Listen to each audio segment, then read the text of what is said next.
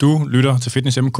Det er programmet for os, der træner. I dag der skal vi snakke om noget så eksotisk som delte mavemuskler, og vi har fået besøg af Christian Bradsted og Ivar Bæk, som øh, begge to har nogle øh, kvalificerede meninger om det her emne, og som har sat røven lidt i klaskehøjde, øh, fordi at det er et emne, som kan udløse overraskende stærke følelser hos folk. Så, øh, og så hele tiden det der med gravid, det er jo sådan, der er mange, der er mange ømme tær. Det, det, bliver, det bliver fucking storslået. Dagens program, det er sponsoreret af Atilo, som er Danmarks nye platform til udendørs og indendørs holdtræning, og man kan se mere på atilo.dk. Øh, så i Fitness MK, der snakker vi jo om uh, ting, der, ting, der sådan bevæger sig i uh, sundheds- og sportssfæren, og uh, jeg har ikke øh, rørt det her med graviditet og kvinder så meget øh, endnu. Øh, jeg har faktisk et par titler, som jeg har arbejdet på, hvor, det har, hvor jeg har haft nogle gæster, jeg har haft en længere korrespondence med, øh, hvor det ikke har lavet sig at kunne udfolde endnu, men øh, der kommer lidt mere i løbet af i år, kan jeg godt sige. Øh, og i dag, der skal vi så snakke om det her med delt mavemuskler. Øh, og det øh, har jeg egentlig glædet mig lidt til, fordi jeg kan godt lide sådan nogle ting som for folks PCK. Jeg er svært Anders Nedergaard, ikke Dr. Muskel, og velkommen til jer, øh, Christian og Ivalo. Tak. Tak. Øh, jeg kan ikke huske, om du har været før Ivalo. Har du ikke det? Jo, jo det har jeg. Altså, så er det en genganger begge to. Ja. Fedt. Mm. Øh, hvad, hvem, er, hvem, er, hvem er Ivalo? Hvem er jeg? Øh, jeg har en kandidat i idræt og sundhed fra SDU, og så er jeg personlig træner og øh, vanecoach, og hører til ved Solrød Strand. Det, det er det. Hvor du har studio? Yes, hvor jeg har et ja, PT-studio, Ja. øh, hvor jeg også fører vanecoaching-samtaler. Ja, og hvor I beror, hvor I beror din øh, kvalificerede øh, holdning til, øh, eller din kvalificerede mening om øh, det her med delte mavemuskler? Øh, jeg har skrevet en afhandling omkring det på, øh, på min kandidat. Øh, dit speciale? Eller? Ja, ja, det var mit øh, speciale, ja. Øh, mest fordi, at øh, det startede lidt i provokation, så at sige, ud fra, hvad der blev påstået omkring delte mavemuskler. Og så tænker jeg, at det må vi kunne gøre bedre på en eller anden måde. ja. Og du har Så- født? Hvad siger Du du? har født, rent Yes. faktisk. For 13 år siden. så, så det har jeg også, ja. Ja. Jeg er mor til en datter. Ja, om du vil have tænkt, det, det var også sådan, altså, altså, altså jeg, jeg, jeg har gået, jeg kiggede lidt på jordmødre faktisk også, fordi det var oplagt også, men der var ikke lige nogen, der sådan var helt øh, lå til højre benet. Altså, men, ja, det havde bare været mærkeligt, hvis, øh, altså, øh, det, det kun var øh, mig, der skulle sidde og snakke om det, eller sådan noget, fordi at jeg har ikke øh, sådan nogen oplevelse på den måde. Har du, har du delt af mavemuskler? Øh, Eller Jeg- tænkte du overhovedet ikke over det? Eller? Jeg tænker ikke over det, Nej. Faktisk. Øh, så, så det er ikke noget, der sådan har øh, sådan fyldt egentlig. Men jeg har rigtig mange kvinder igennem, som har del af mavemuskler, har haft, og ja, fordi det er jo meget naturligt, når man lige har født, at man har del af mavemuskler, så at sige, og så begynder de jo at samle sig igen efter. Øhm, what? øhm, og øh, så, så det var også sådan lidt i forhold til, til den del, øh, som også, jeg synes, der var interessant. Oprindeligt vil jeg egentlig gerne, eller jeg har hele tiden gerne vil have fokus på kvinder og styrketræning af en eller anden art, øh, sådan under min øh, kandidat. Men så til sidst så besluttede jeg mig for at skrive om del af mavemuskler øh, på den del. Øh, og det var simpelthen fordi, der var så mange kvinder, der kom og var enormt bekymrede for, hvad det havde betydning for dem og deres liv og så videre. Og så tænkte jeg, så må vi undersøge, øh, hvad der kan gøres, Ja. og om der kan gøres noget. Det er jo et fænomen, man kan se på nogle elite bodybuildere, Ja, øh, fordi de har så lav fedtprocent. Man kan se ligesom øh, alle former for muskulære afvielser ja. og øh, genetiske variationer og sådan noget. Ja, herunder også mænd jo. ja Om det mener, det, om det, det mener, okay, altså Ronnie. Ronnie Coleman Ja. havde, det, havde, det jo, altså, Ja. havde det jo faktisk øh, relativt tydeligt. Ja. Ja. Altså, øh, I hvert fald i slutningen af sin karriere. Jeg ved ikke, om han havde i starten. Der er også en del øh, elite crossfitter, som også har det, kan man også se. Mm. Øh, det er ret tydeligt. Det er ret fascinerende et eller andet sted, når man, ja. øh, når man kigger på det, hvor man kan se, at der er en form for deling også. Ikke? Så ja. Ja. Det, ja. Man vil gætte på, at i CrossFit bliver der selekteret lidt for folk, der ikke har helt vildt smalle, der ikke har sådan vildt smalle taljer, Ja. på grund af den, de aktiviteter, de laver. Ja, Det kunne godt, Jo. jeg kan godt vide, om der er en sammenhæng imellem sådan, altså statur og hvor stort mellemrum der er til at starte med, men det kan være, vi kommer ind på det undervejs. Mm. Ja. Øh, Christian, og velkommen til dig igen. Mange også. tak. Hvem er du? Jamen, jeg hedder Christian Rosted, og øh, jeg har også en kandidat i idræt øh, fra SDU, øh, og har været træner siden øh, midt-nullerne. Det stoppede jeg med her for ikke så længe siden, og bruger primært min tid på at, på at undervise inden for det træningsfaglige, øh, og lave en smule konsulentarbejde. Øh, men, men noget af det, jeg sådan har dykket ned igennem de sidste øh, 8-9 år, har været øh, først at starte med graviditetstræning, øh, og så koblet øh, F-fødstræning ovenpå. Og ja, det er, sådan, øh, det er en stor del af det, jeg arbejder med, som underviser i hvert fald. Øhm, og både sådan, øh, formidle nogle ting omkring det, følge forskningen, øh, har sådan en podcast sammen med en øh, kompagnon, hvor vi primært bare beskæftiger os med graviditets- øh, og forsøger ligesom at, at få lidt ud i nogle af de der myter og, og give et incitament til, at øh, kvinderne forhåbentlig kan, kan træne øh, uden så mange bekymringer. Øh, og undervejs, der er selvfølgelig, ja næsten faktisk lige fra starten, bare under graviditetstræning, jeg begyndte at beskæftige mig med det, så stødte jeg på dele med muskler. Har aldrig hørt om det før. Øh, på trods af, at min mor har født mig og min bror, vi var tvillinger øh, for ja, godt 40 år siden. Øh, og tydeligvis haft det, hun vidste heller ikke, hvad det var. Men øh, det er noget, der er kommet frem i tiden, kan vi sige. Mm. Ja, interessant. Øh, tak fordi I begge to er kommet. så vi, lige om lidt, så skal vi i gang med øh, dagens øh, program, eller dagsorden, hvad man kalder det. Men først, så skal jeg bare lige huske på, at man kan skrive ind på programmet med forslag, kommentarer eller spørgsmål, og det gør man på afn eller så skriver man til programmet, programmets Facebook-side eller på Instagram.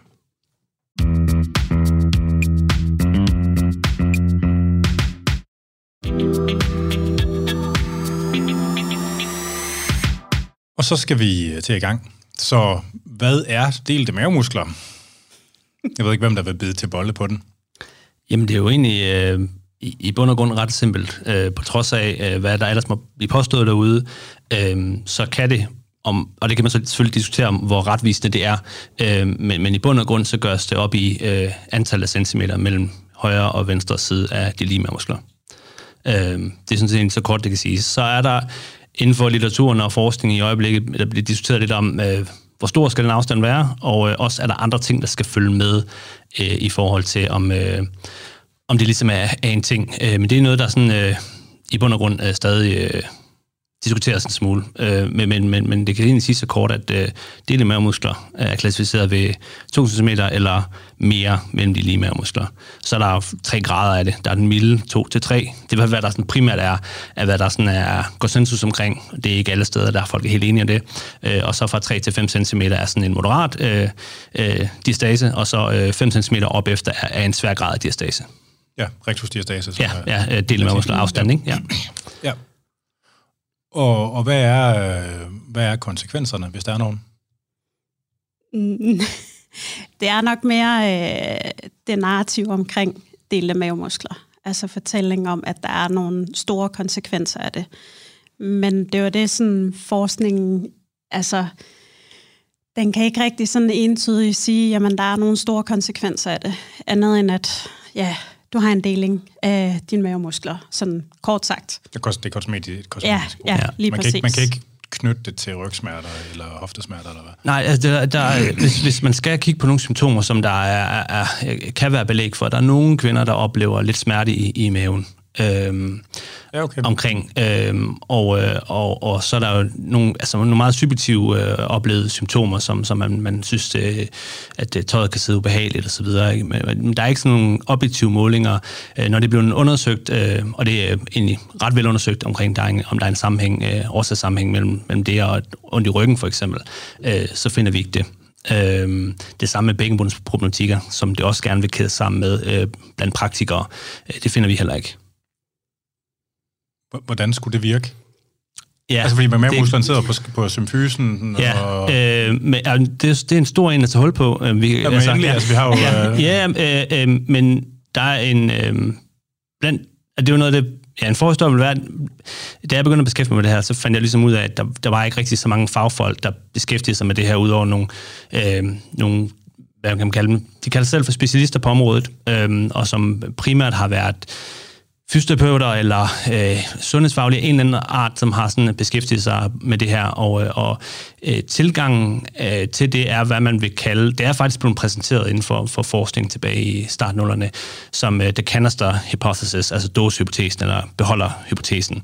At vi ligesom har en beholder bestående af vores mavemuskler, primært transversus, som er vigtig for dem. I hvert fald nu øh, forsøger jeg bare at eftergive, hvad, hvad der bliver sagt. Og der er ligesom en låg på, at, at, at, at vores mellemgulv Øh, så har vi øh, vores rygmuskler, men her er det særligt multifidus, som er meget vigtig. Øh, og så har vi bækkenbunden, der ligesom danner lå, bunden af det.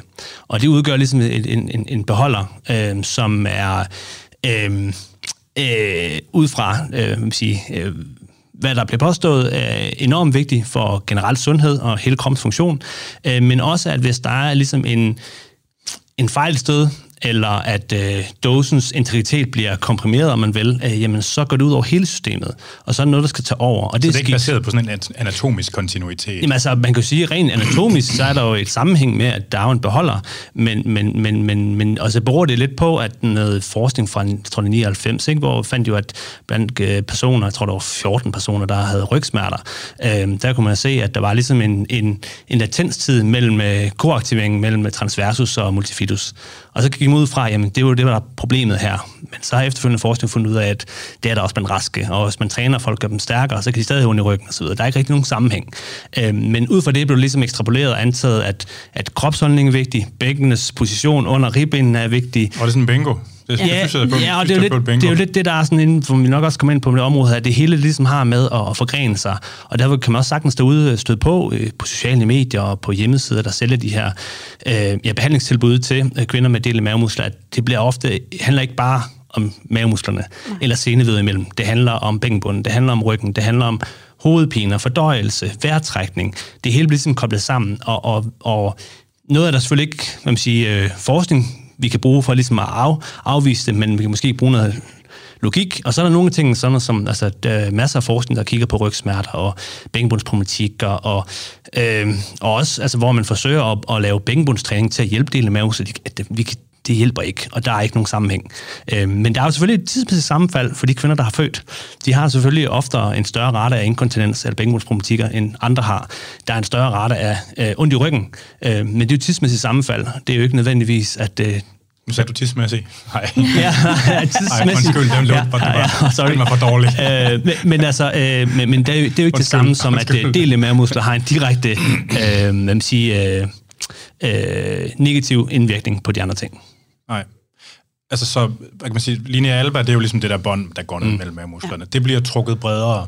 Yep. Bliver det tyndere, når det bliver trukket bredere samtidig med? Højst sandsynligt, men det er intakt. Altså, det er jo det, er jo det som der tit er en misforståelse. Det er, folk tror, at det går i stykker. Øh, men men, men de, øh, de scanninger, der er lavet, og også de øh, studier, hvor øh, kvinderne i bund og grund, dem der bliver skåret op og får lavet en øh, rektoplasti for eksempel, øh, der kan man se, at vævet er intakt, det er ikke i stykker. Øh, men de bliver formentlig tyndere, eller i hvert fald strukket. Okay. Og så, ja, og så er der øhm, noget anatomi, og det, det er forholdsvis nyt, øh, der, der, der kan tyde på, og det er jo altså det er kun et studie på, øh, på 100 kadaver, øh, hvor de ligesom kan se, at, at øh, er fra den indre skrå mavemuskel. Altså nyligt gravid kadaver, eller hvad? Nej, nej, nej, nej, nej, nej bare mennesker generelt. Ah, ja, ja, ja, ja, og altså derfor der er en vis usikkerhed ved det her, men, men man har svært ved at se, at er der sådan noget anatomisk, der sådan spiller ind.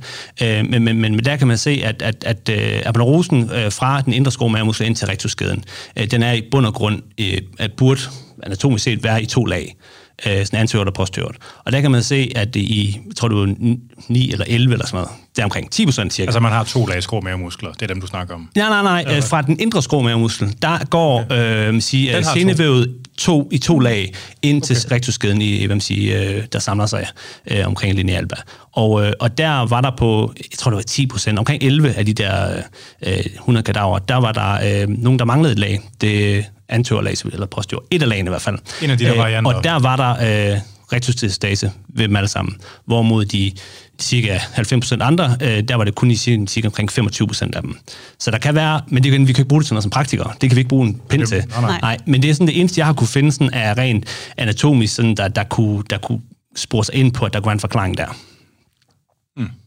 Men så er der selvfølgelig genetik, og der er en andre faktorer, vi kommer ind på. Altså, er der, en, der, der er jo nogle mennesker, der har den der pyramidalis muskel, som, man ja. bruger, som sidder ligesom nede over skambenet, som man bruger til at, undskyld, det må man ikke sige mere, symfysen, ja. øh, som man bruger til stramlinjer af alba. Er der nogen sammenhæng mellem, om man har den? Det, det er der simpelthen ikke. Det har jeg ikke stødt på noget om. Jeg har ikke mødt pyramidalis i, i noget af den forskning, jeg har kigget på. Nej, nej, men det er jo sådan noget, det, der, det er et eller andet 10-20-25 procent, der har den. Ja, altså det, det er den der lille juletræsmuskel, ikke? Sådan, ja, ja. ja, ja. Mm. Øh, så så, øh, altså, så transversus ligger jo som sådan et bånd, der ligesom trækker øh, lave en spænding hen over maven, som presser den flad. Det er det, man ligesom bruger til at trykke maven ind, når man skal knappe kopperbukserne. Mm-hmm. og den laver jo sådan, den laver en sideværs spænding. Den forsøger jo at trække lige mm. alber bredere, kan man sige. Ikke? Øh, og det bruger man jo, når man øh, skal holde vejret og lave valsalve-manøvrer og sådan anstrengelser og sådan noget. Men ofte i kombination med de andre, ikke? Ja, ja, ja, ja, ja, ja selvfølgelig. Øh, men det, altså, det er den eneste, der sådan trækker specifikt... Eller nej, det er det jo ikke engang. Det er, jo, det er du faktisk ikke engang. Nej, never mind. Jeg ja. burde have glemt det. Øh, okay, når man laver valsalva-manøvrer generelt, mm. så har man nogle muskler, der ligesom forsøger at, at lave et træk, der, hvor man trækker linea alba bredere. Er det, er det, bliver den funktion kompromitteret af, at uh, linea alba bliver bredere, eller bliver den påvirket overhovedet? Øh, det har jeg, det har jeg simpelthen ikke på.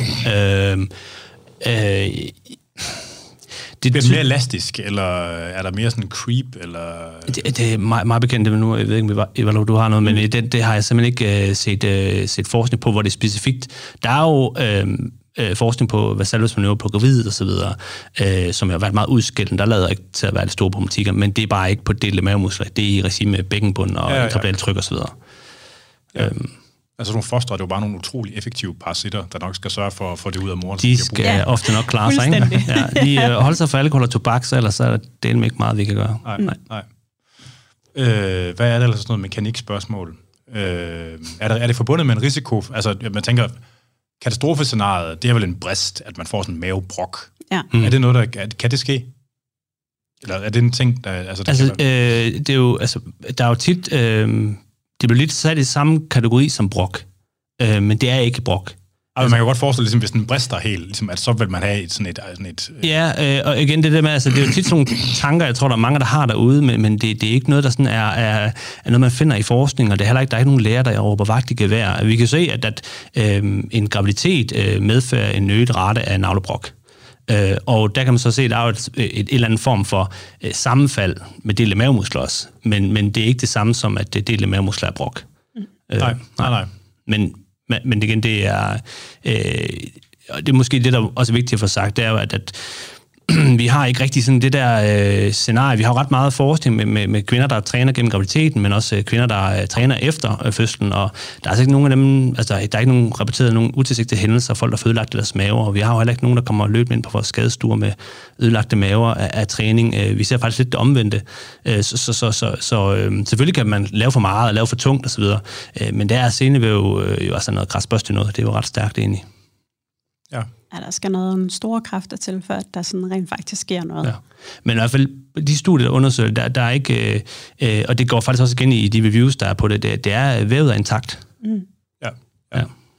ja. Øhm, check. Hvor mange, får, hvor mange udvikler rektusdiastase i forbindelse med graviditet?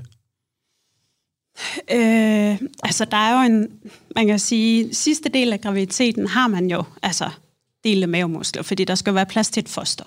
Eller, så, altså, eller altså, så har man jo, altså, så er det jo sådan set delte i citationstegn, ikke? fordi der skal jo være plads til et foster, der skal jo gøres plads til noget.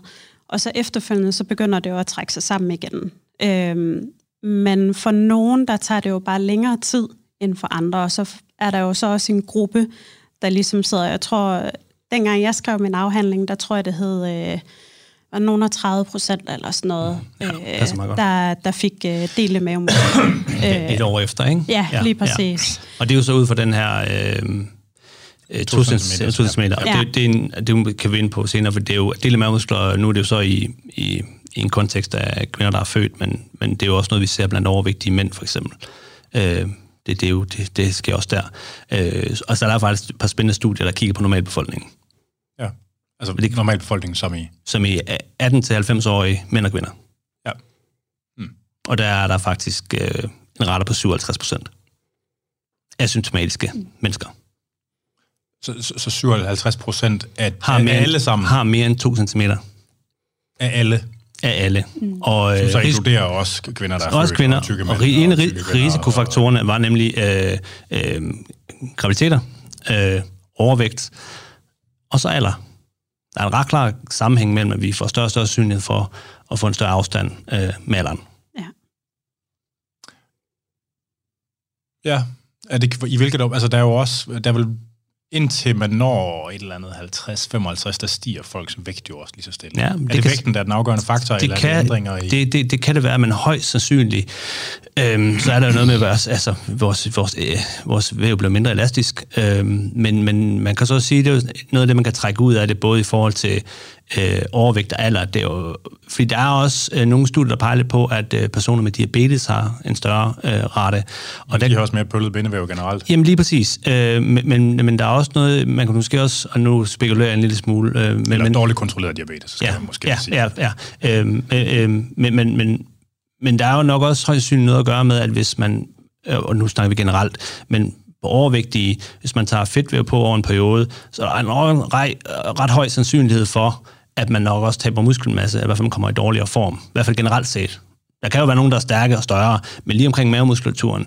Øhm, og øh, hvis man samtidig så også kigger på, at øh, diabetikere generelt set også øh, får mindre og mindre muskelmasse, øh, og det gør man også med alderen, øh, så kan der nok også være en sammenhæng, når vi ved, hvordan muskelvæv øh, påvirker senevæv. Ja. Øhm, så kan nok også være øh, en ting der, der spiller ind, ikke? at generelt fysisk funktion og muskelstyrke og størrelse spiller en rolle. Ja. Potentielt i hvert fald. I, I hvilket omfang er der en sammenhæng mellem almindelig hverdagsfysisk aktivitet? Øh, altså sådan, er, der, er inaktiv mere øh, tilbøjelig til at udvikle en aktiv?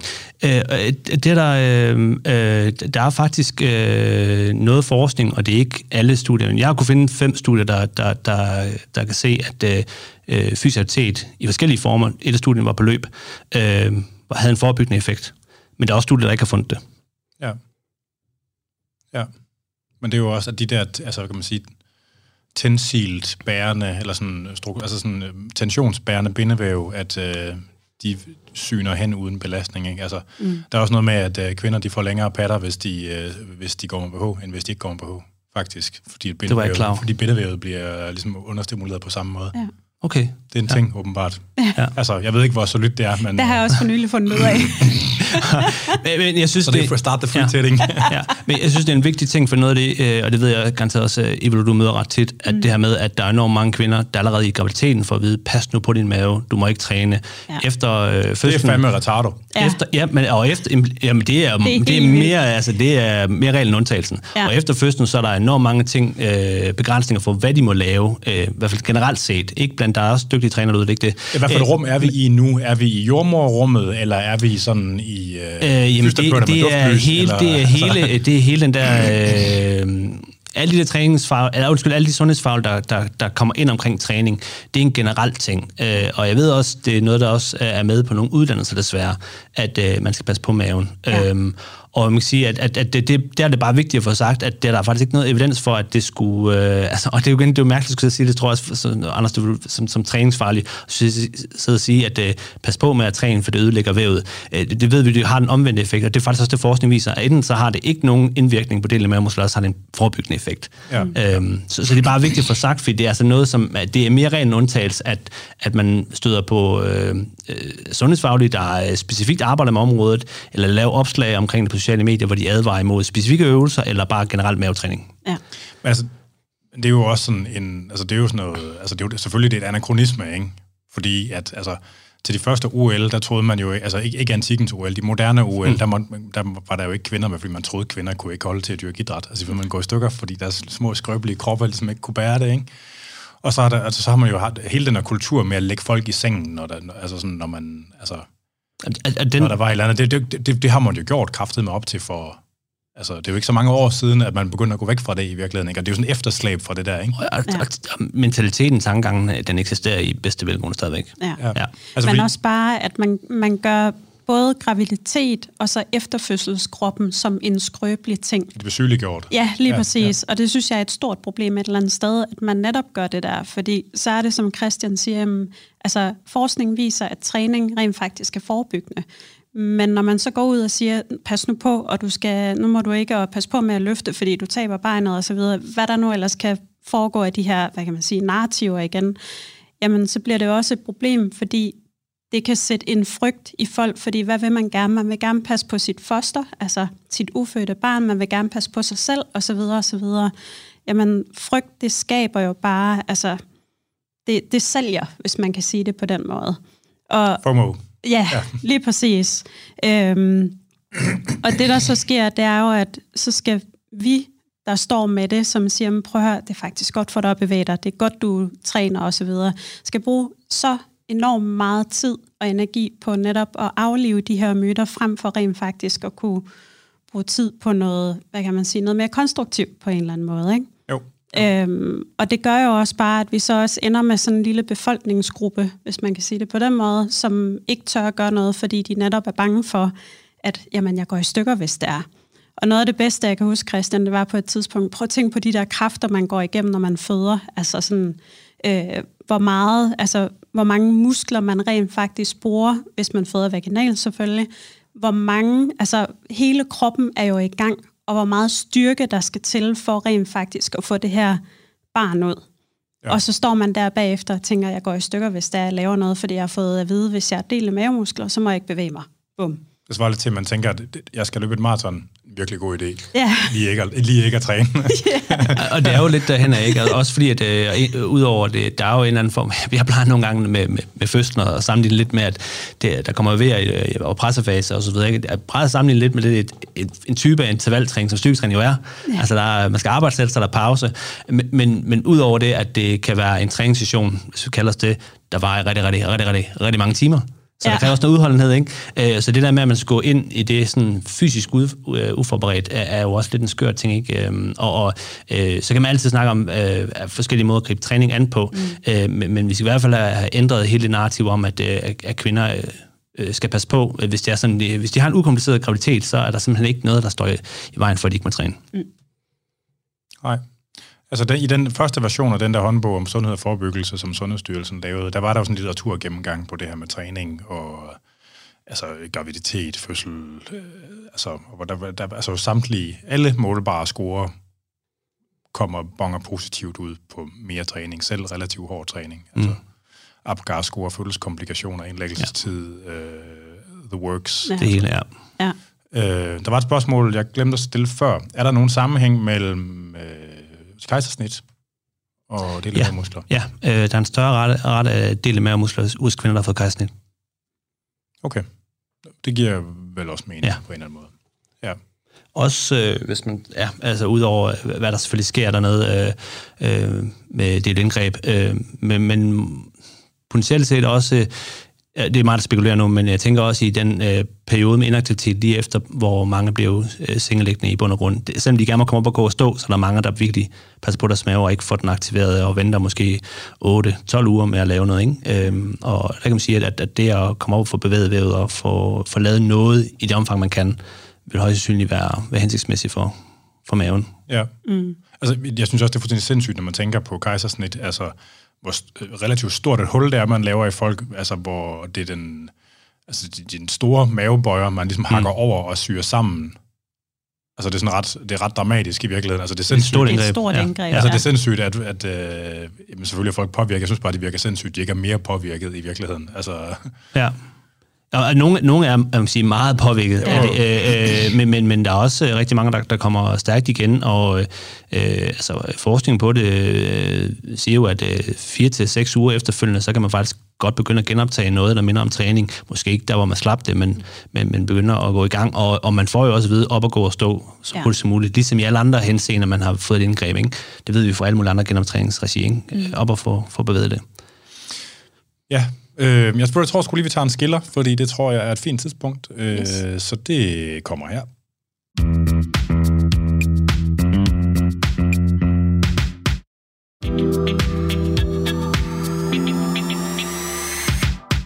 Og så er vi tilbage igen. Øh, Ivolo, vil du ikke prøve at fortælle lidt om, hvordan øh, man forsøger at... Øh, altså, hvordan man sådan fomoiserer det her?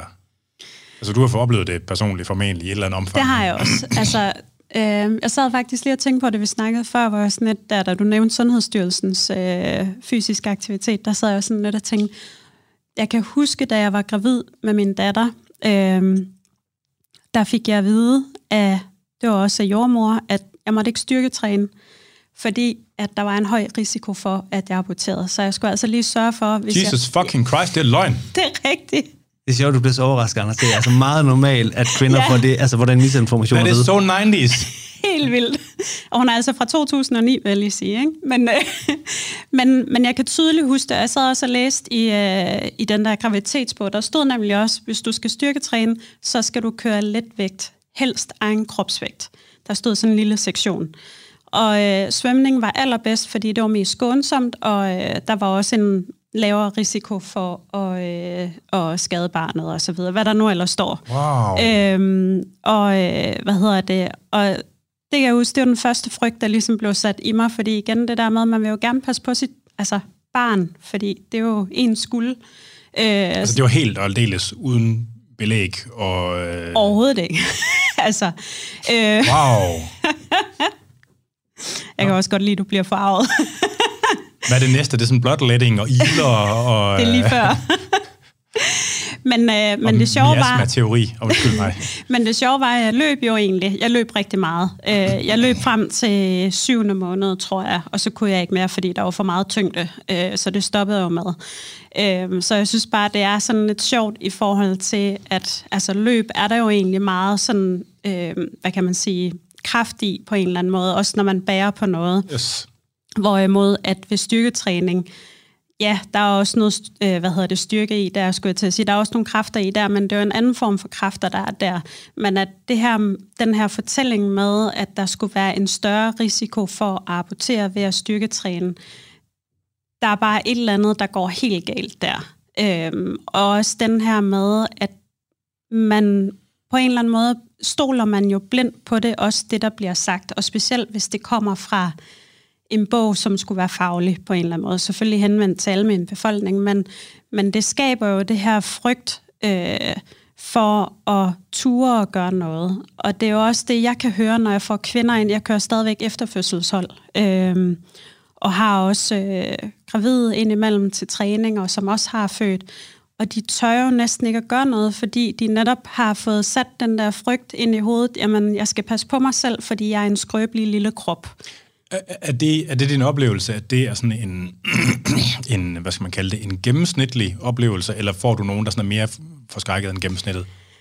Jeg har, jeg har få, som har været mere forskrækket end gennemsnittet. Øhm, den første del, det er, at det er den generelle fortælling, det her med, at jeg skal jo passe på, fordi at øh, øh, jeg skader mit underliv, hvis der jeg går i gang med at træne. Altså sådan, det, det kan være sådan en af dem. Øh, og det kan også være den Hvad her... Hvad slags træning er det, vi snakker om det præcis?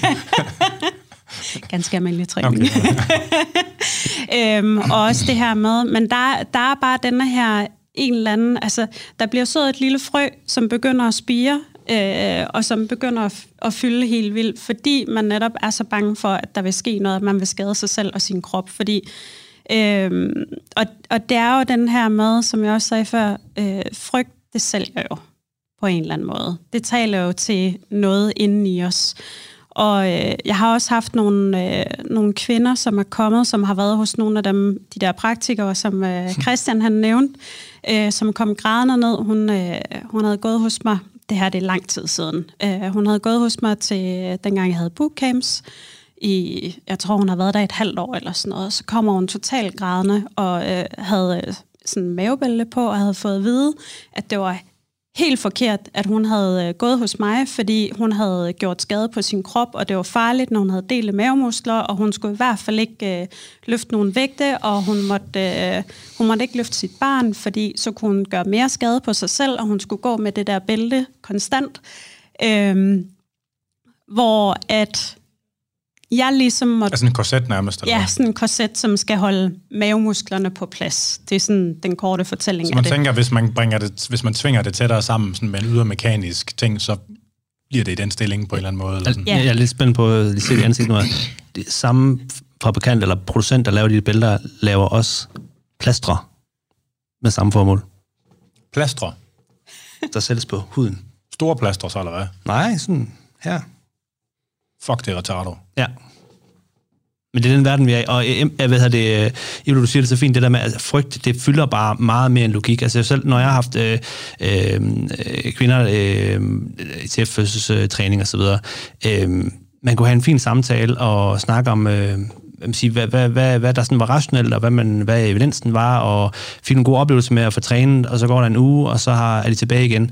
Og så er det jo ikke bare, hvad de ser på sociale medier, men det er jo også deres omverden, hvor hele narrativet omkring kvinden, man skal passe på hende, Ja, pas øhm, på, det, det, på. det, det er et enormt stort øh, øh, udfrakommende pres, som mange kvinder oplever, som, øh, som egentlig fortæller dem, at de skal passe på sig selv, øh, og hvilket måske også biologisk set, de får også lidt at vide fra deres krop, øh, men, men, men som samfund, der, den, der, der, der, der får de bare et enormt stort udfrakommende pres, og det er jo faktisk også noget af det, som går igen i, i, i forskningen, når kvinderne, der, der, der ikke træner, bliver spurgt til, hvilke barriere de oplever. Det er øh, et, de er bange for, hvad de gør ved deres krop og deres barn, og så er det simpelthen, de mangler støtte og information, både fra deres øh, pårørende, men også fra sundhedsfaglige. De ved simpelthen ikke, hvad de skal.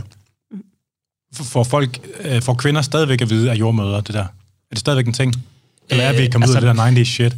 Øh, jeg, 80's? Øh, altså, jeg synes stadig, det sker. Det, jeg synes, det generelt er, er, er blevet bedre. Jeg synes over, at nu har jeg beskæftiget mig med det her i 8-9 år, og der synes jeg, det er generelt blevet bedre. Øhm, og, øh, men, men, men, altså, det, det, det, og det er ikke kun, altså, det er jo ikke kun jordmøder, det er alle mulige forskellige sundhedsfaglige. Det er en, øh, Og der, der, der er jo ja. afgørende forskel, fordi jordmøder, det er jo dem, der er udpeget af det offentlige Ja. til, at for, altså, til at forestå ligesom, den nødvendige information. Ja, men jeg tror, Ja. de har en forelæsning om træning og fysioterapi eller to. Men- men Nu kun fordi jeg kender på jordmøderstuderende Ja. og så videre, øh, men det, det, er ikke, det er ikke meget, de har. Øh, Men, men, men, men altså, Det andet, det er jo en kommersiel sfære med folk, der prøver på at Ja. sælge en ydelse. Og så er der det, også det, det, lægerne, synes jeg, ikke? det synes jeg, det er vigtigt at skælne der, ja. trods alt. Ikke? Ja, mm. jo, det er rigtigt. Ja. Og der er også de praktiserende læger, hvor der er også nogen, der møder, øh, altså, hvor det er også begrænsning for at være fysisk aktiv. Okay. Ja. Men, altså, men, men øh, hvad fanden hedder det? Det er vel, øh, hvad for nogle special, altså, hvad hedder de videnskabelige selskaber, der beskæftiger sig med det her specifikt? Er der en til jordmorvidenskab? Har de sådan et selskab? Det er et Eller er godt det spørgsmål. obstetrik og gynækologi? Eller, Ja, det må det, Ja, ja, det må det næsten være. Det, Ja. det er et godt spørgsmål.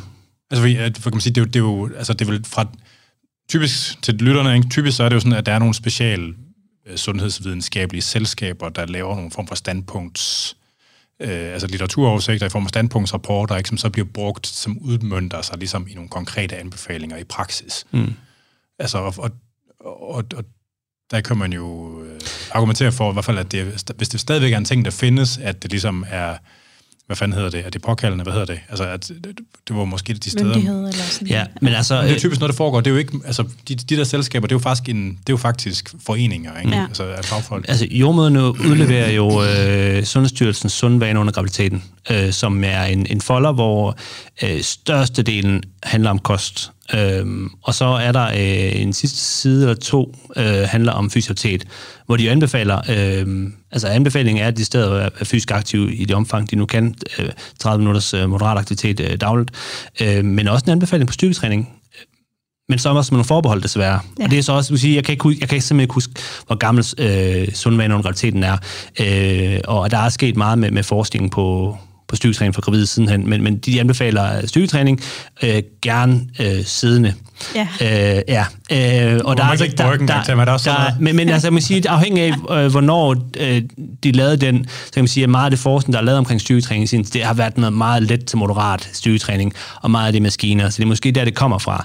Men der er så kommet meget forskning sidenhen, hvor de øh, laver styrketræning i alle mulige omfang, og det øh, er, er sammen med, hvis man, særligt hvis man, ligesom alle, alle mulige andre, øh, hvis, man, hvis, man, hvis man kombinerer det med konditionstræning, så er det simpelthen noget, der har øh, den, den, den, de, de største positive effekter på både graviditetsforløb og fødslen, og tiden efter os. Ja. Øhm, styrketræning kan bare noget særligt i forhold til øh, nedsat øh, fødselskomplikationer og fødselstid. Ja. Jeg kan tydeligt se forskel på dem, der har styrketrænet, altså sådan og trænet sådan stort set helt op til fødslen, som så kommer på efterfødselshold for eksempel. Det tror og dem, som, ja, og som slet ikke har. Altså det, de har et helt andet udgangspunkt end dem, som, og det er ikke for at tale dårligt om yoga men, eller svømning, men at som kun Må du gerne. som kun har holdt sig til det. Øh, så, så det er tydeligt at se forskel på sådan med deres krop og styrke, og hvad de tør rent faktisk også at gøre. Øh, de, det er i hvert fald det, jeg ser i min praksis, det er, at de tør at gøre mere, dem der har styrketrænet og måske dyrket crossfit, eller hvad de nu har. I hvert fald har trænet under hele graviditeten op til fødsel, kontra dem, som ikke har tur at gøre noget som så kommer også, og de kommer også ofte lidt senere efter fødsel. Øh, det er i hvert fald det, jeg ser rigtig meget. Så kommer de måske et halvt år efter, de har født, fordi de netop har været bange for at bruge kroppen, eller ikke rigtig ture, osv. så så. Så, så der er en, altså, det er tydeligt at se, øh, sådan styrkemæssigt, og også bare den der, hvad kan man sige, det mod, de har også, det er noget helt andet. Altså mod de i forhold til bevægelsesfrygt? Ja, sådan, ja eller? lige præcis. De, de tør at bruge kroppen, men jeg er ikke så bange for at gå i gang med at bruge kroppen i hvert fald. Nej. Ja. Øhm, interessant. Mm. Ja, altså jeg er stadigvæk... Øh, jeg er stadigvæk forarvet. Jeg troede, jeg troede, det var sådan en ting, der var overstået i 80'erne og 90'erne, det der. Altså, Det er det ikke. Ej, det, det, det er heller ikke min opfattelse. Det er blevet bedre ja. inden for det sidste årti, Helt men, men det er, øh, der er, der er stadig, stadig ret lang vej nu. Ja. Øh, ja. Fordi der er de enkelte, der sådan netop laver den der fortælling om, husk nu at passe på. Og som Christian også siger, der er jo også et pres sådan lidt fra samfundet på en eller anden måde, fordi altså, måske vores forældres generation, eller sådan bedsteforældres generation, altså moren og så forældrene, ikke? Øh, kan godt have den her med, husk nu at passe på, fordi det er jo nok også det, de har fået fortalt. Så der går jo nok lige et par generationer før, at den Luk ligesom... bissen, farmor, eller mormor. øh, altså, så der går jo nok lidt tid før, at den der frygt ligesom også bliver manet endnu mere til jorden. Øh, Men det, altså, det er jo tokrummende, fordi ikke kun så mangler der belæg. Ja. Der er faktisk aktivt evidens for det modsatte. Ikke? Ja. Og det har der været ja. i mange år. Ja, og, og det, men, men noget af det, tror jeg, skyldes, at der er en eller anden... At man ved jo, at, at, at kvinden, når hun bliver gravid, hun øh, mister autonomi. Øh, der er ligesom en, øh, en, en anden, der kører bussen nu, ikke? rent kropsligt. Øh, og, og samtidig så, øh, så har øh, resten af samfundet med at blande sig. Øh, og man skal ikke have trænet eller mødt alle mange gravide, som kommer og siger, jamen så var jeg ude og så er der kraft med en eller anden fremmed kvinde, der går hen og bare begynder at røre mig på maven. Ja. Og en sød lille baby, du har der. Altså, hvor mange mennesker vil begynde at røre en anden person på maven? Men det sker. Og det samme sker også, hvis man træner gravid. Hvor mange, der, øh, der, der, der er oppe at træne, og som, øh, som jeg har hjulpet i sin tid, som, som øh, får kommenteret der på deres træning, får gode råd fra øh, fremmede op i træningscenter, øh, fordi de er gravide.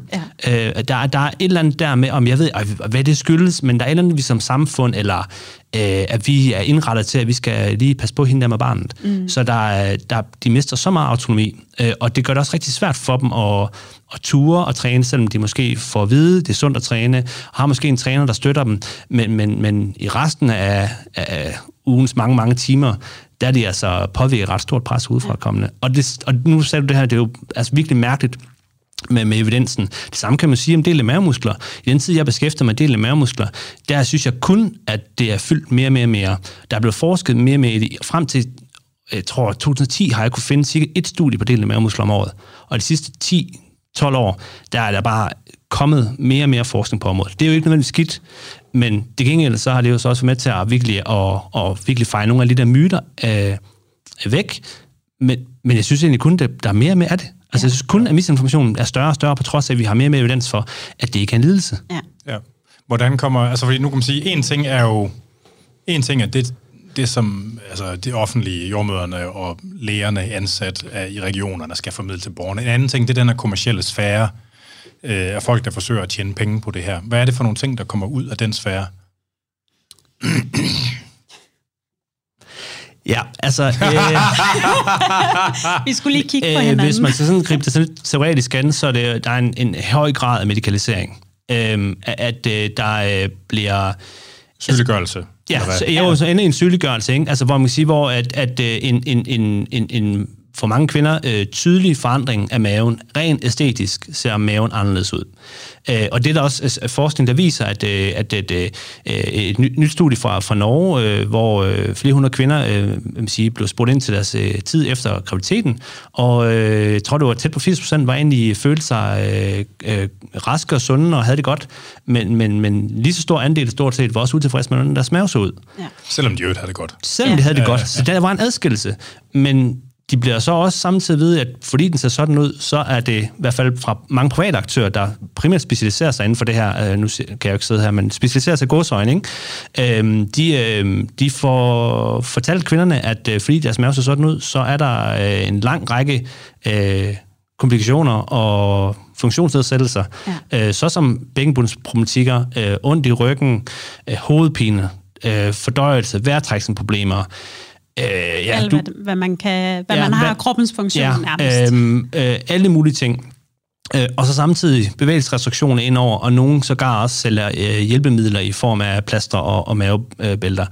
Øhm, og, og det er... Øh, det er big business. Altså, ja. det, det er virkelig ved at, at udvikle til en mindre industri. Ja. Også sådan, at der er amerikanske, internationale øh, hvad det, øh, aktører, der øh, har affiliate-aftaler med behandlere i Danmark, som, som virkelig passer på deres brand og sælger de her pakkeløsninger. Nu siger du passer på, hvad betyder det? Det betyder, at hvis man for eksempel kommer til at kritisere dem i en anden podcast, så bliver man kontaktet af en amerikaner, der... Altså season desist letters, eller hvad vi ude Nej, i? Øh, men altså, nu, nu, altså jeg, blev, jeg, blev, øh, jeg fik en, en, en, øh, en farvet mail øh, om, at, øh, at hun havde hørt øh, fra en af sine affiliate, hun hørte, det var på dansk, så hun havde selvfølgelig ikke hørt det, men hun havde fået at vide, øh, genfortalt, hvad jeg havde sagt omkring øh, de her mavebæltekoncepter, fordi jeg netop har øh, stået med, med, med flere kvinder, der igennem øh, halve til hele år har forsøgt at Øh, forbedre sin øh, maves øh, udseende med de her mavebælter, øh, og simpelthen øh, var i vildred. Og efter ni måneder, det, altså det er i hvert fald den, den, den værste, jeg har haft med at gøre. Færdig, ikke? Ni, altså. jamen, og ikke tør at lave noget længere. Ja. Øh, har øh, købt to bælter til mange tusind kroner, øh, fordi at så kan det ene bælte øh, blive øh, vasket, mens man har det andet på, og så sover man med det, man tager det kun af, når man går i bad, og de tør ikke bevæge sig. De er handlingslammede og de, de forstyrrer så meget deres dagligdag, øh, fordi de samtidig også får at vide, øh, at de skal passe på, hvordan de bevæger sig. Så der er... Hvordan, hvordan altså helt konkret, hvordan... Jamen det er, øh, de kan, nogle af dem kan egentlig godt få nogle øvelser, men det er ofte sådan nogle udstræk eller sådan nogle små lette ting, men det er primært bundet op på sådan nogle bevægelsesstrategier eller bevægelsesvitaminer, kalder det nogle og af dem. Vejrtrækningsøvelser. Vejrtrækningsøvelser. Øh, men, men så er det sådan noget med, at når man skal huske at bære sit barn, hvis man overhovedet må bære sit barn, så skal ja. det ske på en helt bestemt måde. Altså meget med kropsholdning. Ja. Hvis man tømmer opvasken, så skal det bukke i hoften. Alle de der ergonomiske ting, som jo Altså, man må ikke bøje ryggen? Eller... Nej, nej, nej. Øh, og, og det, er jo, altså, det her, det er, jo, øh, det, er jo, det er jo, mens man er vågen, det er jo alle mens man værer sig. Det er jo så mange opgaver for en, en kvinde, der er nybagt mor, og øh, formentlig øh, manglende søvn, har masser af andre ting at give sig til, øhm, og, og, og, og, så det påvirker hele dagligdagen, og de, øh, de er gradfærdige, nogle af dem. Ja. Jeg ved ikke, hvad de skal stille op, og, og, og bare det, at man, bare det, jeg har foreslået at begynde at prøve at sove uden sådan en bælte, øh, jo angstprovokerende for dem. Ja. Det tør de ikke. Øh, øh, så så det, det, det kritiserede jeg i en øh, podcast, og så, så øh, øh, havde jeg så øh, en, en, ja, hende, der stod bag hele konceptet fra USA, øh, og som sælger de her affiliates-aftaler øh, øh, i, øh, i min indbakke. Øh, og øh, altså, det endte rigtig i anden, end hun forsøgte at invitere sig med i podcasten. Det fik hun selvfølgelig ikke lov til. Øh, men øh, men, men øh, ja, og så kan man så sige, så øh, det er jo sådan den ekstreme. Så er der jo dem imellem, som er øh, ofte sådan nogle behandlere af en art, fysioterapeuter og forskellige zoneterapeuter og den, den art, som, som gør sig lidt i bund og grund i samme virkemidler, bare bare uden mavebælterne. Duftløsterapeuter, ja. er det med andre ord? Ja, det ved jeg ikke, men, men altså, jeg tror, nogen, der egentlig vil, vil, vil, vil udad til og selv kendetegner sig som øh, meget faglige og ja. ser sig selv som nogle specialister ja. og nogle, nogle træningsnørder, men, men i bund og grund ikke... Øh, enten ikke følger evidensen, eller i hvert fald cherrypicker det, de har, har brug for. Meget øh, ja, og, ja. Øh, og, og så men egentlig i, i bund og grund øh, forsøger at, at tale ind til øh, kvindernes øh, sige, øh, ja, hvad kan man sige, at de har noget bevægelsesfrihed, men i bund og grund, når man så ser, hvad det ender ud med, så er det lidt de samme virkemidler. Det er de her bevægelsesstrategier i hverdagen. Der er masser af restriktioner på øh, træning, og øh, en masse ting, man hele tiden skal passe på med. Så det, som, så, som, som, som Ivo også snakker om, øh, Altså, kan vi komme med nogle det, eksempler på, hvad det er, de siger, man ikke må, bare sådan, så folk får en jo, forståelse øh, altså, jamen, altså, altså, det, det, er, man må ikke lave planke, man må ikke lave sit-ups. Øh, træning generelt, direkte træning af maven må ikke. Det skal ske indirekte gennem ja. bevægelser. Ofte sådan lidt noget af pilates noget. Ja. Det er sådan tit, der, Squat det, har jeg også mødt Squat må man heller ikke, nej. Dødløft. Ja. Altså, altså øh, det er generelt vægt, skal man passe på med. Og ligge på maven. Øh, kan på også maven. være farligt, mener ja. de. Bare, og, bare, og bare ligge på maven. På maven. Ja. ja. Og øh, som Christian også siger, det der med at bære sit barn. Du må ikke bære barnet på siden, du skal bære barnet foran, så du har den korrekte holdning, sådan, så maven heller ikke bliver belastet.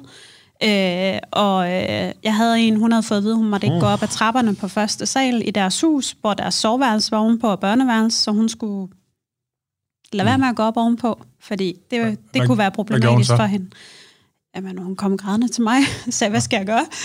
Så jeg du skal bare gå på de trapper der. men det er jo sådan der... lidt, det er lidt et spektrum, ikke? For der, ja. der, der, der, der er nogen, der er helt ude til en ekstrem, og så er der nogen, der sådan, øhm, i bund og grund laver nogle ting med træning, som er okay fornuftige, men ja. der er bare mange restriktioner på, og så, så, så, så fylder øh, det fylder, meget. fylder alt det her med holdningskorrigering og ja. bevægelser i dagligdagen og indrette sig rigtigt øh, enormt meget også, som, som, som bare er urealistisk for kvinder, der lige er født. Altså det er sådan helt skørt ja. med, med, det, med den målgruppe at gøre. Øh, men, men, men, men fælles for dem alle sammen, det er, at de sælger deres ydelser, tjenester, behandlinger, hvad det måtte være, øh, produkter, øh, på fortællingen af, at de kobler dele mavemuskler op med øh, en masse symptomer, som vi har nævnt, øh, ja. og, og dermed at, at gøre det til en lidelse. Altså den her medikalisering, som sygeliggør, øh, frem for lidt at... Og, og, øh, Øh, ja, og, og det er jo altså, øh, frem for egentlig at, at spørge kvinden, øh, hvordan har du det? Ja, I stedet for at fortælle det, at øh, det er galt med dig, fordi ja. du har delt med muskler. Når, når, når sandsynligheden for, at kvinden efter, man møder en kvinde efter fødslen, at hun har delt med muskler, den er ret stor. Ja. Ja. Øh, og der er rigtig mange, der har det godt.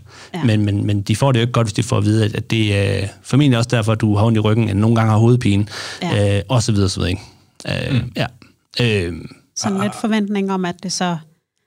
Øh, at man netop har de her hvad kan man sige, øh, jeg skulle til at sige bivirkninger, men i hvert fald, jamen, jeg har også ondt i hovedet, det er også rigtigt. Ej, jeg kan også ikke ondt i hovedet?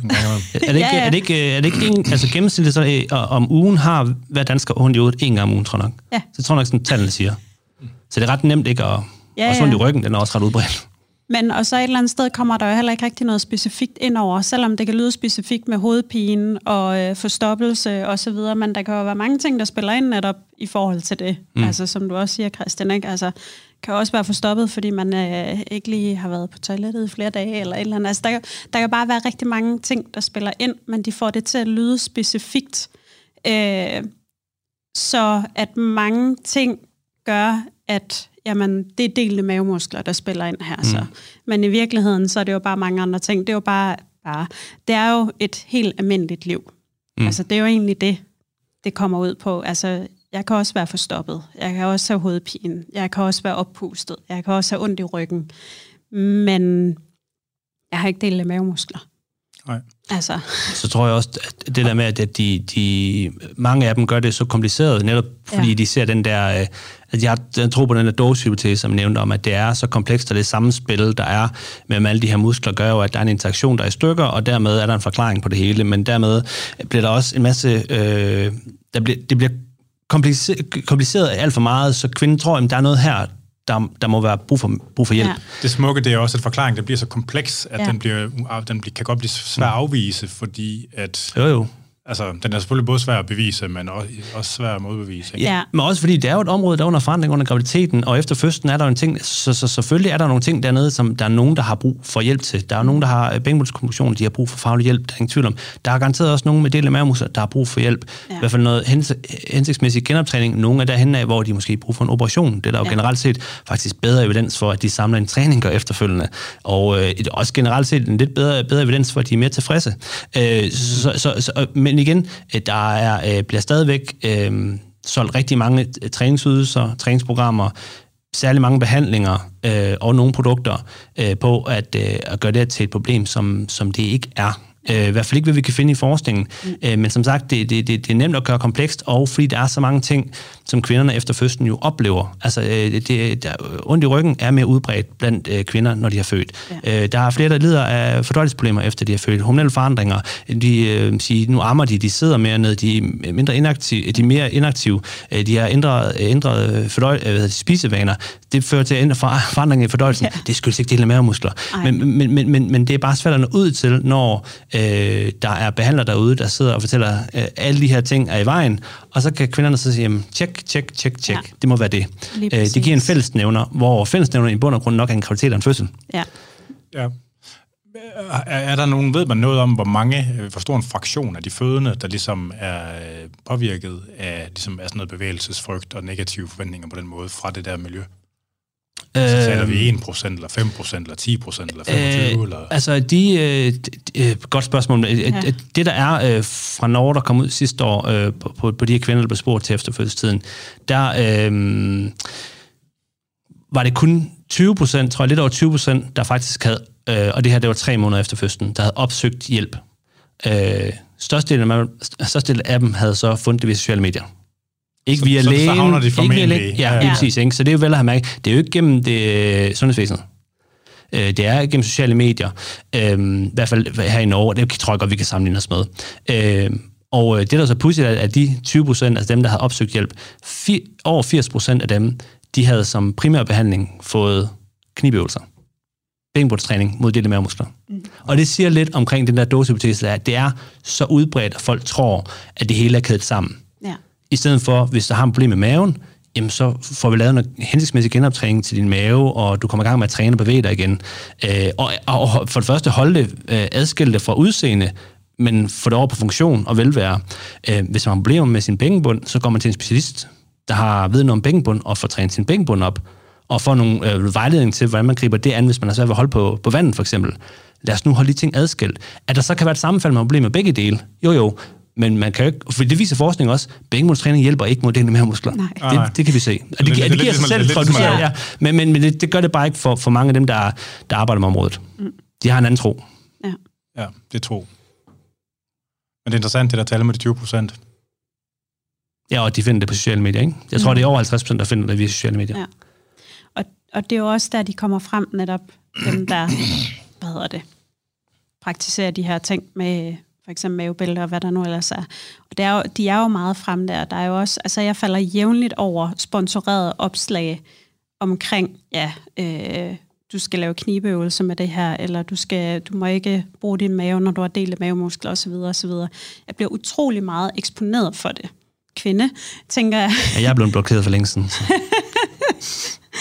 jeg, er kun, jeg er kun blevet blokeret af en, okay. og det er en fælles en. ja. øh, men, øh, men det er bare, og det er jo klart, fordi hvis for eksempel vi ikke laver sponsoreret opslag omkring, øh, hvad kan man sige, du skal ikke være bange for at bevæge dig, du må gerne bruge kroppen osv., osv., så er det jo klart, at de har mere eksponeringstid, forstår mig ret, ikke? Oh, end, men det lyder som om, de der forløb, de er dyre. Altså. Det er de også. Ja. Altså alt er relativt selvfølgelig, ikke? Men, men det er, jeg tror, hende, der kom til mig med det der med at gå op og ned ad trappen, hun havde fået at vide, at det ville koste 6.000 for et forløb, hvor hun kunne få 15 minutters vejledning af tre omgange, tror jeg. Nu, jeg, jeg mener, det var sådan. Og så skulle du vel købe mavebælte oveni, ikke? Lige præcis. Ja. Og så, øh, hvad hedder det, så var der så videoer til, hvordan hun skulle, hun havde fået at vide, at hun skulle starte med at trække vejret korrekt, øh, så hun skulle sidde korrekt på en stol, begge fødder ned i gulvet, og så skulle hun trække vejret på en bestemt måde, sådan, så hun kunne mærke, okay, nu har jeg fat det rigtige sted, øh, og det skulle hun gøre tre gange om dagen i fem minutter, tror jeg. Øh, og øh, så kunne hun så gradvist øge det, øh, men hun skulle bruge det der mavebælte, som du også sagde, Christian, altså hele tiden. Og hun måtte, som sagt, heller ikke gå op ad trappen, og så videre, og så videre, og så videre. Så, så det er jo... Det er jo... Problemet er, at der bliver, synes jeg i hvert fald, at der bliver tjent penge på andres frygt. Ja. ja. Øh, og, og på noget, som heller ikke er faktabaseret, altså som, som der ikke rigtig er noget, der understøtter.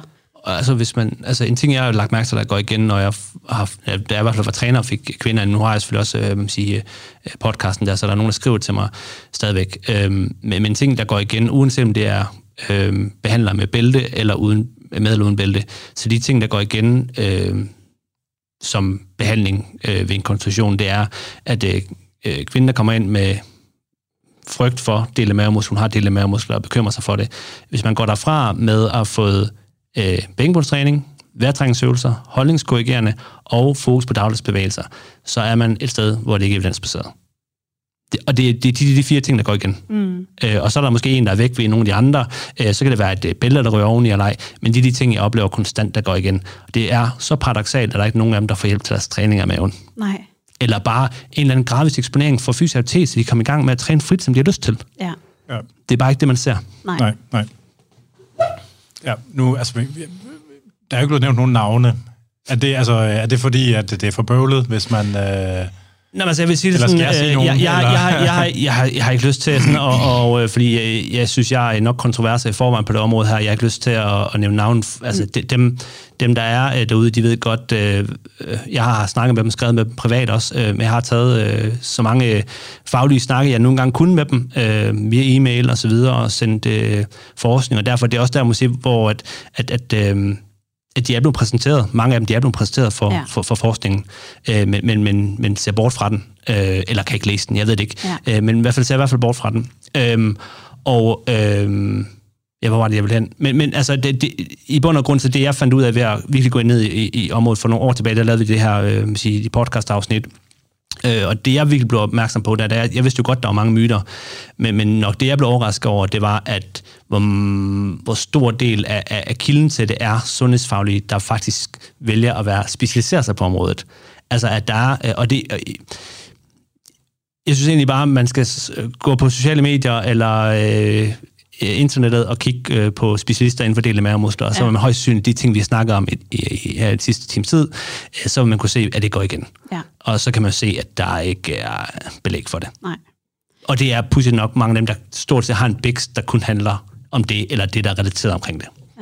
Ja. ja. Og jeg vil sige, at, øh, hvad hedder det... Øh, jeg er blevet ringet op af en, øh, fordi at øh, Christian havde kommenteret på et opslag, og så havde jeg bare liket det, så blev jeg ringet op. Åh, oh, det var nok. Yes. jeg skulle sige, jeg blev også ringet op, ja, men det, det er sådan en men, ting. Øh, men jeg blev ringet op, det gjorde faktisk, at jeg fik øh, hemmelig adresse og telefonnummer efter det der, fordi det synes jeg, det gik virkelig over min grænse, at blive ringet op og blive for voksen skæld ud, og jeg ved ikke hvad, og jeg stod sådan lidt og tænkte, hvad fanden foregår der her? Ja. øh, så, øh, så, så jeg har, jeg har valgt også at sige, at jeg nævner ingen navne. Øh, så jeg holder også sådan lidt low-key på en eller anden måde. Jeg vil gerne være med til at altså, være kritisk over for deres tilgang, men jeg nævner ikke navne, fordi det var simpelthen over min grænse. Ja, ja, ja. Øh, du må gerne, Anders, men jeg holder mig udenfor. øh, men det er det vildeste, jeg har oplevet. Ellers så har jeg også fået beskeder, og sådan, men ikke i den grad, som Christian har. Øh, jeg har kørt sådan lidt under radaren på en eller anden måde, men så er det så kommet sådan lidt øh, indimellem. Men det der, det var det, var det vildeste, jeg havde prøvet. Ja. Øh, det var det der opkald. Jeg, jeg, jeg var med i Skeptika-netværket, som jo beskæftiger sig med sådan noget, altså ligesom at forsøge at afmontere sådan noget pseudo-videnskab. Ja. Altså, øh, det kunne godt være, at det var en sag for dem i virkeligheden. Altså, jeg vil sige, at øh, der er også den mulighed, at øh, Styrelsen for Patientsikkerhed øh, kan man også øh, bruge det har jeg gjort et par gange. Jeg har også øh, nogle altså, af dem... fortælle dem om folk med autorisation? Der, øh, via deres hjemmeside kan man simpelthen indberette, øh, udfylde formular og, og skrive til dem. Øh, også en, der faktisk... Men det er kun med folk, til folk, om folk med autorisation, ikke? Jo, altså for eksempel fysioterapeuter har jo en. Ja, altså, ja. Øh, men det er jo, øh, øh det er jo primært... Ja, indtil de ikke har den længere. ja, øh, øh, men også, øh, der er også øh, nogle... Øh, hvad, mit, meget bekendt, der er også en del sygeplejersker, som øh, hopper over af privat og sælger nogle af de her mavebælter. Øh, der via Lægemiddelstyrelsen, så bliver en sag der. Øh, det har jeg også prøvet. Øh, men, men det er jo primært med, hvad man siger, øh, øh, ulovlig øh, markedsføring af sundhedsydelser, man kan ja. gøre det på. At det simpelthen er, at, øh, at det, der er ikke faglig evidens for det, de påstår. Øh, at de i bund og grund i opslag øh, kæder ja, dele mavemuskler sammen med alle mulige andre ting, ja. øh, som der ikke er evidens for. Øhm, og dermed, øh, og det er sådan sjovt, fordi man kan se i de der opslag, at det er sådan et, er du klar over? Og så kommer der del af mavemuskler, ja. så alle de her problematikker, øh, der er hjælp at hente, vi arbejder sådan, ikke? så det er en reel salgskanal. Altså, og det er, det er blandt, øh, øh, hvor det, det er øh, aktører, hvor det er meget, meget tydeligt, det der formål, og så er det blandt aktører, der har fuldstændig samme fremgangsmåde, men, men som måske øh, virker mere... Øh, Subtile. ja, og de har en retorik, hvor de er lidt mere bløde i det, og de tager sig også af nogle andre ting, men i bund og grund, så størstedelen af deres spiks, det handler stadig om det her. Og de bruger fuldstændig samme virkemidler. Øh, de er bare lidt mere... Øh, øh, slikke og ikke så hurtigt en fart, øh, men øh, ja. det er man også en del af, og det er måske nok de farligste i min, min bog. Ja. For der er mange, der... Altså jeg har haft... Og det her, det er jo, jeg vil sige, det er jo ikke kun kvinder øh, efter fødslen, der har svært ved at gennemskue det her. Det gælder rigtig mange sundhedsfaglige, der har svært ved. Ja. Der er mange sundhedsfaglige... Jeg, jeg underviser jo mange af dem. De har svært ved at kende forskel på, øh, hvad jeg og Ivalo for eksempel øh, øh, man sige, praktiserer, og hvad vi formidler. Øh, og så nogle af de her øh, lidt mere subtile øh, fysioterapeuter for eksempel. De kan ikke helt gennemskue det. Også fordi Nej, det på den anden side bliver det så komplekst. Altså, ja. Men det er jo der, hvor de videnskabelige selskabers øh, standpunktsrapporter ikke, burde ja. være det, man kunne pege på. Ja. Ja, men det, det tror jeg, de er egentlig er ret ligeglade med. Altså, det, det, det, det der er, er ikke nogen, et stort der... nok problem, tror jeg, på en eller anden måde. Nej. Øh, forstår mig ret. Altså, at... Jo, men hvis det stadigvæk hvis det er 25 procent af Ja, ja, lige præcis. Altså, det, er jo... altså, det er jo stadigvæk... Altså, jeg synes i hvert fald, det er et problem, men de vil nok ikke vurdere det som et stort nok problem, øh, som sådan, for at sådan aktivt gøre noget ved det. Nej, altså... Jeg, tænker jeg. Ja. Jeg, jeg ved det ikke, men, men det, det er lidt det, jeg tænker i hvert fald. Øhm, Jeg ved, jeg ved det heller ikke. Øhm, og det er jo i bund og grund, det er jo en, det er jo en gruppe, altså hvad man kalder nybagte møder, som, som, som jo øh, egentlig er i, i øjeblikket, øh, altså heldigvis får en opmærksomhed i forhold til den, den, den det der er nu, der er hvad er det med barsel og så videre, ikke? og deres rettigheder og sådan ting, men, øhm, og, men, men, men, men det er jo nogen, som, som, som, som ikke har brug for at blive sygeliggjorte.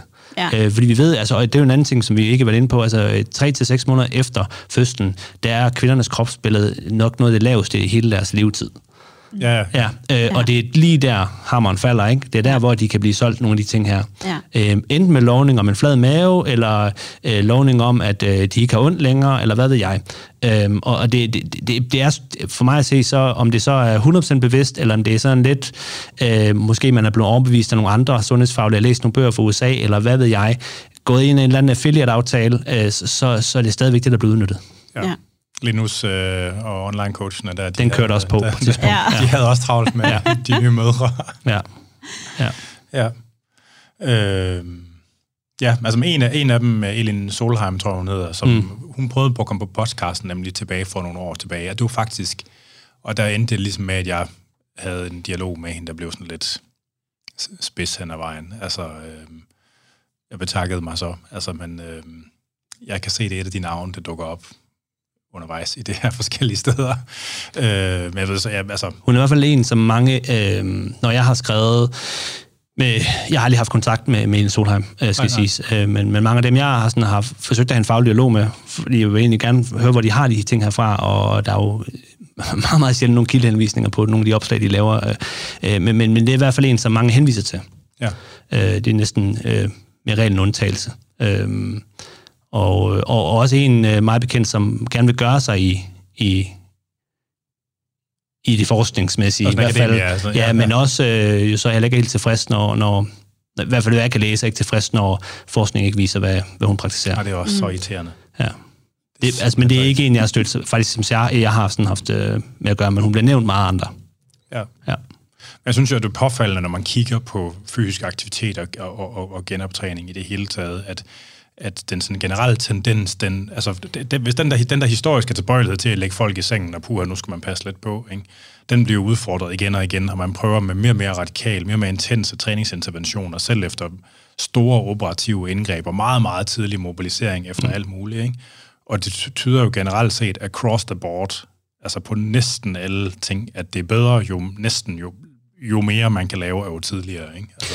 Og, og det er der faktisk også med del af er jo, altså, det, det er vi ikke rigtig ved inde på nu, men, men øh, der er mange, der gerne vil have sammen de her del af mavemuskler, og nogen påstår, at det sker via træning. Mm. Øh, men det er der bare ikke rigtig evidens for. Der er studier, der viser, at det kan, og så er der studier, der viser, at det ikke kan. Og, men, men kvaliteten er bare rigtig lav. Ja. Øh, men der er et enkelt studie, som tre dage efter fødslen sætter kvinderne i gang med at lave tre forskellige maveøvelser. Øh, kun et sæt af hver af 10 gentagelser, og i 6 uger. Og det har faktisk en positiv effekt kontra kontrolgruppen, der ikke skal noget. Og hvad er det sådan noget med Og, det er, øh, ja, det er, øh, det ene øvelse er sådan en, øh, en form for øh, ryglæggende benene op, og så bare løfte hovedet, sådan en hovedløft. Den anden er en, ja. ja, og den anden er en sådan fuld køl op med hænderne på låret op til over, skuld, op til over knæene. Og den anden er så, hvor man ligger på ryggen og laver sådan næsten sådan en leg out, altså en deadbug bare uden armene, hvor man ligger og kører benene stille rullet ud. Oh, ja. ja. Øh, det, er de, det er de tre øvelser, øh, og kun øh, 10 gentagelser af hver. Øh, og det er, tre, det er meget bekendt, det studie, jeg har kunne se, hvor de går tidligst i gang med interventionen. Øh, og det der, var der egentlig øh, er, er ret god effekt. Øh, og så er der nogen, der viser, der ikke er, og det er jo ofte så der, der er flere forskellige man sige, problematikker med nogle af studierne. Nogle er godt lavet, nogle er knap så godt lavet. Øh, der mangler vi bare mere forskning. Men, men, men, men jeg gad godt, at der var noget mere, der henvendte sig til lige præcis tiden efter, ja. øh, hvis man kunne lave noget der. Det kunne være spændende at se, hvad det kunne gøre. Ja. Ja. Øhm, men det ved vi bare ikke nu, så ja. derfor er der ikke rigtig noget for at sige, at, at øh, der må vi jo, øh, og det er i hvert fald det, jeg forsøger at sige til, til når jeg er ude undervise, eller når jeg har haft øh, klienter, der jo, så må vi fokusere på, hvad træning kan gøre i forhold til sundhed, funktionsevne og velvære, frem for udseende. Ikke? Ja. ja, men det er også den der med, altså apropos udseende, fordi der er jo også lidt et pres igen for mødre, at de skal tilbage til den gamle krop. Altså mm. sådan lidt, det, det er i hvert fald den sådan igen narrativ, altså der kommer igen netop, jamen jeg skal tilbage til den gamle krop, altså jeg skal tilbage til før fødsel. Og det er jo også et pres, der kommer netop i forhold til, hvis man så har delte mavemuskler, og man, altså, nogen får jo sådan lidt en graviditetsmave efterfølgende.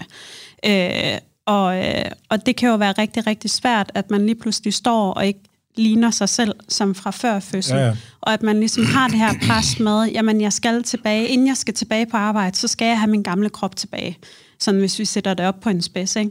Det er også et kæmpe, kæmpe pres, der lige pludselig kommer oveni, at man har ingen søvn, man har et barn, der skriger hele tiden, og øh, brystvorter, der er ved at bløde, fordi at man øh, ammer og alt muligt. Ikke? Så, så der er jo, altså, så der er jo heller ikke noget at sige til et eller andet sted, at de netop hopper i den der, ja, hvad kan man pointe. sige, fælde, ja. skulle jeg til at sige, med, jamen, hvis du gør det her, så lover jeg dig, så skal du nok få flad mave, og så videre, og så videre, ikke? Ja. Jo.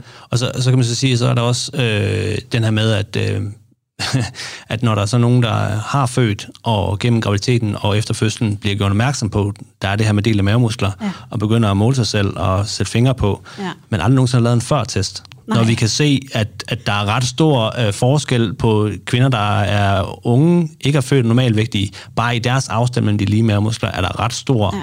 forskel. Min datter har delte mavemuskler. Ja, for eksempel ikke også. Altså. Ja. Og, jo, jo, og ikke også, man kan få mere end to fingre ned, men ikke har tjekket det inden, ja. og så kan man gøre det efter, efter graviditeten og efter fødslen, og så tænker man, så er der noget i vejen med mig. Ja. Men, men man har, der, der, hvor mange har lavet en førtest, ikke? Ja. Øh, så, så, så, så, øh, og lige, lige pludselig er man opmærksom på det, og, og så begynder man måske at opfinde et problem, der ikke er der. Men på den måde, at det, ikke, øh, det er jo, altså hvis folk ikke er tilfredse med deres krop, det, det, det, er jo, det er jo så, hvad det er, men det er måske ikke afstandens skyld, ikke? Mm-hmm. og det er der, vi skal hen. Øh, det er der også noget af, øh, at det er også noget, der, der fylder ind. Ikke? Altså, fordi ja. jeg også, altså, når jeg underviser ude på STU for eksempel, og så vil vi har omkring noget med, med træning her efter fødsel, der er der jo øh, primært unge mænd og kvinder i start 20'erne. Og så prøv, altså, prøv at lave en test. Og der altså, bonger altid ud. Der er sådan, ej gud, jeg har det med mavemuskler. Ja ja, så ved du det, hvis du engang skulle blive gravid. Ikke? Sådan, ja. det, men, altså, og, men det er jo også en anden ting, at der, der Ej, så er du ondt i ryggen. Ja, så er du ondt i ryggen. Nu, nu skal du passe på, du ikke laver noget. Jeg har et, bag, jeg har et bælte til dig her, jeg lige kan få solgt. Ikke? Ja, øh, men, men, men, men, men det er jo en ting, hvor man siger, hvor øh, at jeg, jeg og det er jo bare ren spekulation, men, men ud fra forskningen, der er kommet frem de sidste par år, der tror jeg, at, at, at, at afstanden øh, for dele mavemuskler, jeg tror, den, den vil blive hævet. Ja. Altså, altså, når, når altså, vi, fordi det normale... Ja. ja, fordi når vi kigger på tværs af befolkningen, men også et, et ret stort finsk studie på over 900 deltagere, øh, der kom, og det var kvinder, øh, der var inde til øh, deres første ultralydsscanning, så det vil sige, inden deres mave blev stor. Og nogle af dem havde født før, nogle havde ikke. Men det kunne vi allerede generelt se, at øh, der var det meget normalt, at den, den var ret stor øh, afstand allerede.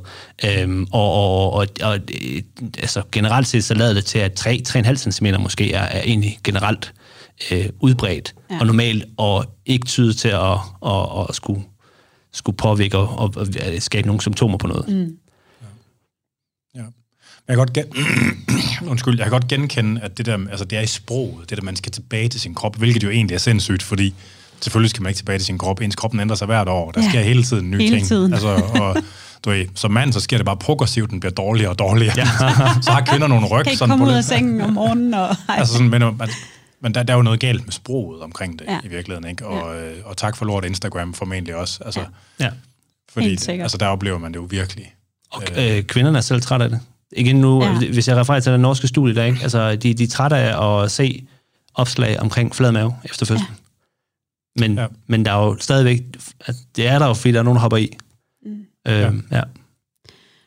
Og det er jo også den der, altså, altså det er også den her med, som du siger, det der med, Instagram spiller ind, fordi vi bliver eksponeret for de ting, som vi ligesom, ja, vi ser, haha, øh, men vi bliver eksponeret for det på en eller anden måde, og det taler jo også til vores usikkerheder. Det kan være, i hvert fald for mig selv, at det kan tale for mine usikkerheder på nogle ting, hvor at man så måske vil handle på det, netop det her med, så bliver man muligvis, hvis man har søgt på del af mavemuskler inde på Instagram for eksempel, så bliver man jo også ligesom eksponeret for det der, og så er det, at igen de her opslag øh, omkring, jamen hvis du øh, har, hvis du er oppustet, forstoppet osv., så, så, videre, så skal du følge mit program. Øh, sådan helt kort, mm. ikke? Øh, så hvad var min pointe? Det kan jeg huske. okay. man bliver eksponeret for det. Hvad siger du? Man bliver eksponeret for ja, det. Ja, man bliver eksponeret for det, så det taler jo også til ens usikkerheder, som mm. så også gør, at så er jeg nødt til at gøre noget ved det. Jeg skal tilbage til min gamle krop. Ja. Nej, Det behøver du ikke. Det, det skal du heller ikke, som du også siger, Anders. Ikke? Altså, at, jamen, der er ikke noget med, at du skal tilbage til noget som helst. Lige nu, der skal du være her nu. Du, din krop er forandret også efter du har født, og du har været gravid, og altså, vi stiger og falder også i vægt gennem hele livet på en eller anden måde. Altså det hele er jo dynamisk. Vi kan jo ikke bare være statisk hele livet. Og så er der også bare på sociale medier, så Instagram, et skævvredet billede, ikke? Fordi så er der nogle kvinder, der træner gennem graviditeten og har ja. det godt, og så føder de, og så øh, ret hurtigt står de bare knivskarpt, og det så ligger de billeder op af. Ja. Og så er der alle dem, der har intention om det samme, men ikke gør det, og så vil jeg ikke lægge noget op. Ja. Og så hvad er det, hvad er det folk ser, ikke? Lige præcis. Det, det er jo også en ting, som, som også man ikke lige altid... Survivorship bias ja. ja. i højeste Så, så det, øh, det, det, er jo det er også noget, som... Øh, jeg tror, de færreste lige tænker over, når de scroller igennem deres feed, ikke? At, ja. at, at nå, hun klarer det godt, og hun har flad mave. Ikke? Ja. Jo, men der er sådan her bagved, der er ikke lige får lagt det op, ja. at de egentlig ikke er kommet der til endnu, og heller ja, ja. ikke behøver det. Lige præcis. Øhm, så det skaber jo igen et, et, et, et, et unødigt pres, øhm, for, frem for at acceptere den situation, man er i, og, og, og, øhm, og det er jo, det sidder jo som man, det skal jo ikke sådan sidde, men, men, men, men man er jo bare en helt anden ny situation, ikke? Det ved jeg jo, alle de kvinder, jeg har trænet efter, efter fødslen, der er så mange ting på spil, hvor de er øh, trætte og ja. har så mange, det er en helt ny livssituation, de står i, ikke? At de så også skal til at koncentrere sig om at komme i gåsøjne tilbage til deres gamle krop, ikke? Ja, ja. Det er jo det er ikke hensigtsmæssigt. Mm-mm. Nej. Jamen, det var måske virkelig det. Er, det, ja. øh, er der noget, der, er der noget, der er ligesom pålæggende, som vi, eller påtrængende, som vi mangler? Nej. Jeg tror, vi kommer godt omkring. Ja, det synes jeg også. Jamen, det synes jeg også. Så, øh, så tror jeg, så klipper vi den her. Øh, afmelding, fuld navn, og hvor kan man følge med, og skamløs selvpromovering. Ivalobæk.dk ind på Instagram, apropos Instagram. Og øh, hvad hedder det? Øh, ja, jeg har efterfødselshold og personlig træning og vanecoaching, øh, og arbejder også rigtig meget med overspisning. Øh, og sådan lidt træningsro, hvis man kan kalde det det. Øh, så øh, ja, Fedt. det var vist den skamløse øh, promovering, jeg kunne klare. Tak fordi du kom. tak. Og dig, Christian? Øh, ja, Christian Brasted, øh, ja, og, eller K. Brasted på øh, Instagram og, ja, og på Facebook. Øh, og der er DI. Der er det i ja. Brasted. Der er faktisk to bra, ja, ja, Brasted. Og ja, ja, øh, ja øh, og øh, jamen, øh, jeg ligger, når jeg er aktiv begge steder, øh, en hel del om del af mavemuskler faktisk er til, øh, fordi det er stadig, der er masser af arbejde, der skal gøres, tænker jeg. Øh, ja, og jeg kan, jeg kan blive hørt som underviser eller konsulent, hvis man arbejder som sundhedsfarlig og har brug for noget hjælp øh, eller noget undervisning, så, øh, så er det også det, jeg gør mig i. Ja, det er vist det. Også tak til dig. Tak. Du har lyttet til Fitness MK. Jeg hedder Anders Nedergaard. Du kan lytte med til den her og de andre episoder af Fitness MK på stream og podcast. De kan streames, streames fra andersnedergaard.dk eller vores host Omni, og man kan podcastene fra alle de vanlige podcasttjenester. De gamle afsnit fra Radio 24-7-tiden, de ligger ikke længere på Podimo, de ligger nu på den nye 24-7-app, så dem kan man finde der. Programmet er produceret af Jonas Pedersen, og dagens afsnit det er altså sponsoreret af Tilo, Danmarks nye øh, platform til udendørs og indendørs holdtræning, og man kan se mere på atilo.dk, atilo.dk. Og man kan skrive ind til programmet, og det er stadigvæk afn-andersnedergaard.dk.